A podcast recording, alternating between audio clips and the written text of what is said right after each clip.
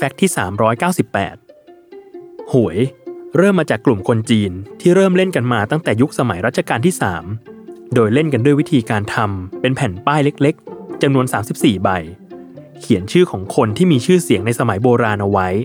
แล้วให้แทงว่าจะออกเป็นชื่อใคร ถ้าทายถูก เจ้ามือจะจ่าย 30 ต่อหนึ่งจนเมื่อระบาดมาถึงคนไทย จึงมีการเปลี่ยนมาเขียนเป็นอักษรไทยที่หวยแทน กลายเป็น 36 ตัว เรียกว่า หวยกอขอ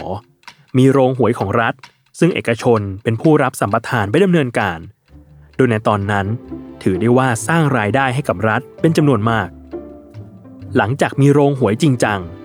หวยกลับเริ่มไม่เพียงพอต่อคนที่ต้องการเล่นหวย นั่นจึงทำให้เกิดหวยเถื่อนขึ้นมา จนเข้าสู่รัชกาลที่ 5 พระองค์ท่านจึงมีพระราชดำริให้ยกเลิกการเล่นพนันและยกเลิกหวยทั้งหมด ปลี่ยนมาเป็นการออกสลากกินแบ่งรัฐบาล หรือลอตเตอรี่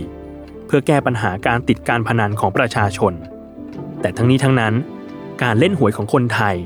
ก็ไม่สามารถที่จะกำจัดให้หมดไปได้ นั่นจึงเป็นจุดเปลี่ยนอีกครั้งของการเล่นหวย